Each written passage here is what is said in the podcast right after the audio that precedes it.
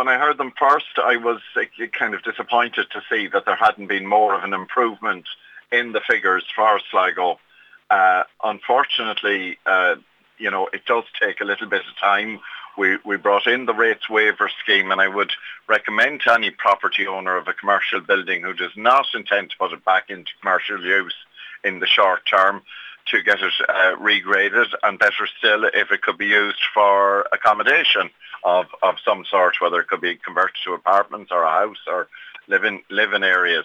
But it is frightening to see this level. But uh, again, it's a part of, of the, the ongoing concern with online buying and things like that. I heard has has killed a lot of businesses, and that's part of it. But I'm hoping that over the coming year, that this time next year when we're talking about this, that it will have changed because of the rates waiver scheme. The reason we brought it in was to help address the problem of vacant properties in Sligo. Obviously, it was brought in in the budget last year, so that's this year's budget. So it will only be starting to have an effect this year on a small number.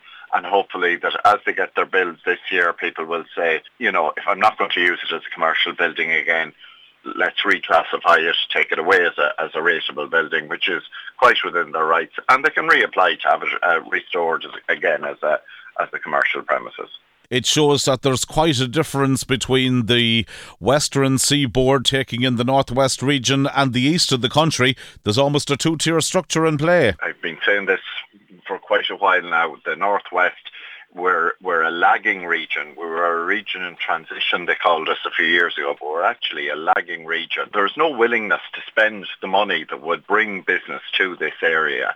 And people say, well, you know, what good is it, you know, building roads if we don't have shops to go to? The people that work on all these projects, all the facilities to service these things, will all come, will bring jobs with them, will bring more footfall to the towns and, and traffic to the towns, which is what we want and get more of these businesses back up and running.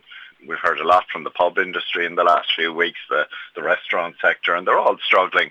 But there's an awful lot of commercial buildings that are sitting lying idle, and it is down to investment in the in the West. Just an interesting fact on EU funding: if the Irish government goes to spend money on the east coast or the so, uh, southern region, they will end up paying 60%, and Europe will pay 40%. Whereas if they invest in projects in the north and west, it's 60% will come from Europe and only 40% from the Irish government. So they'll get far more bang for their buck. There is space for growth in our region and it just has to be has to be taken on board.